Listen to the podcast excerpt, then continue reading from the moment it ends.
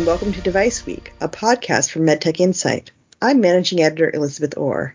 Stakeholders and industry groups told a U S Food and Drug Administration panel meeting this week that device makers would need two years to comply with the agency's proposed Quality Management System Regulation, or Q M S R. The Q M S R was released as a draft rule on February twenty-second. When finalized, it will replace the F D A's Quality System Regulation, which has been the bedrock rule for making safe and effective devices in the United States since the mid nineteen nineties. The Q M S R is the result of the agency's years-long work to harmonize the Q S R with International Quality System Standard I S O thirteen forty-five. But the draft rule gives firms only one year to transition from the Q S R to the new Q M S R. MedTech Insight Executive Editor Sean Schmidt attended the March second F D A panel meeting on the Q M S R and has some details on that one-year compliance timeframe.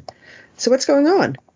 Thanks, Elizabeth. Uh, when I read the proposed Q M S R rule when it was released last week, I was surprised that the F D A was giving industry only one year to comply, although that clock doesn't start ticking until the Q M S R is finalized and published in the Federal Register. Still, it seems like a short window of time for manufacturers, especially smaller companies and those only selling and making devices inside the United States, to become accustomed to the Q M S R, given that it points heavily to the twenty sixteen version of I S O thirteen four eighty-five. But I was even more surprised that the many industry experts I talked to after the draft Q M S R's release agreed with the agency that one year is plenty for firms to switch from the Q S R to the Q M S R. Instead, those experts said it's F D A that will need that transition time to train agency staff on the standard, to train investigators on a new inspection technique, um, and to update guidance documents and other satellite regulations that call out to the current quality system regulation. So it was interesting to hear speakers at this week's F D A panel meeting telling the agency point blank that one year isn't going to be enough time for device makers to get their ducks in a row before the F D A flips the switch on for the new Q M S R. Okay, so what are some of the things that you heard? Well, one of the more interesting comments came from Scott Sardison. He's the International Regulatory Affairs and Quality Compliance Director for three M. But, you know, what made his comments so weighty is that he's also convener of an I S O working group that oversees the I S O thirteen four eighty-five standard. Sardison acknowledged that small companies, as well as those only selling inside the U S and only using the Q S R and not using I S O thirteen four eighty-five, will need the extra time. But he pointed out that it's also large companies that will need an additional year to transition, calling the F D A's one-year compliance plan, quote, quite aggressive. That surprises me. You'd think that these big companies like three M would have the in-house expertise to quickly move from one reg to another.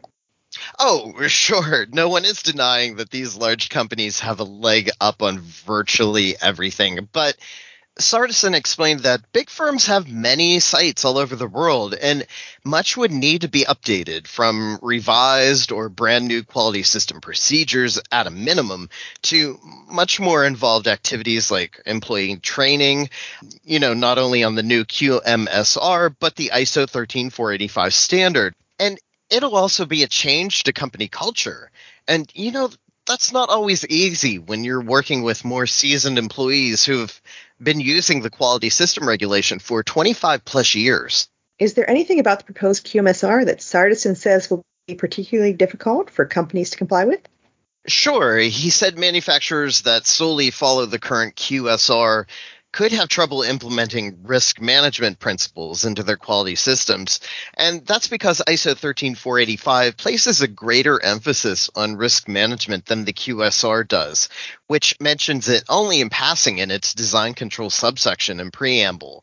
And for listeners who might be scratching their heads right now, the Q S R preamble, it's the agency's elaboration on the regulation, and it was published along with the rule in nineteen ninety-six. Basically, the preamble is an explanation of the agency's thinking on the rule. Now, Sardison said that even though the F D A always expected companies to use I S O fourteen nine seventy-one to make sure risk management activities are prevalent through their quality systems, he said many firms only read the Q S R and not its preamble. And I S O fourteen nine seventy-one is? Yeah, that's the voluntary international standard on how to put together a risk management program. The F D A doesn't require manufacturers to follow that standard, but strongly encourages its use. Now, Sardison said the emphasis on risk management in the Q M S R is a very big shift in mindset that warrants a two-year transition. He pointed out that for firms that are only selling in the U S market, they might not have a great understanding of I S O fourteen nine seventy-one. And three M's Sardison, he wasn't the only stakeholder to speak out against the F D A's one-year transition timeframe. Robert Phillips, who's head of quality assurance and regulatory affairs for Siemens Healthineers, he also called the proposal to give firms only one year to comply, quote, aggressive.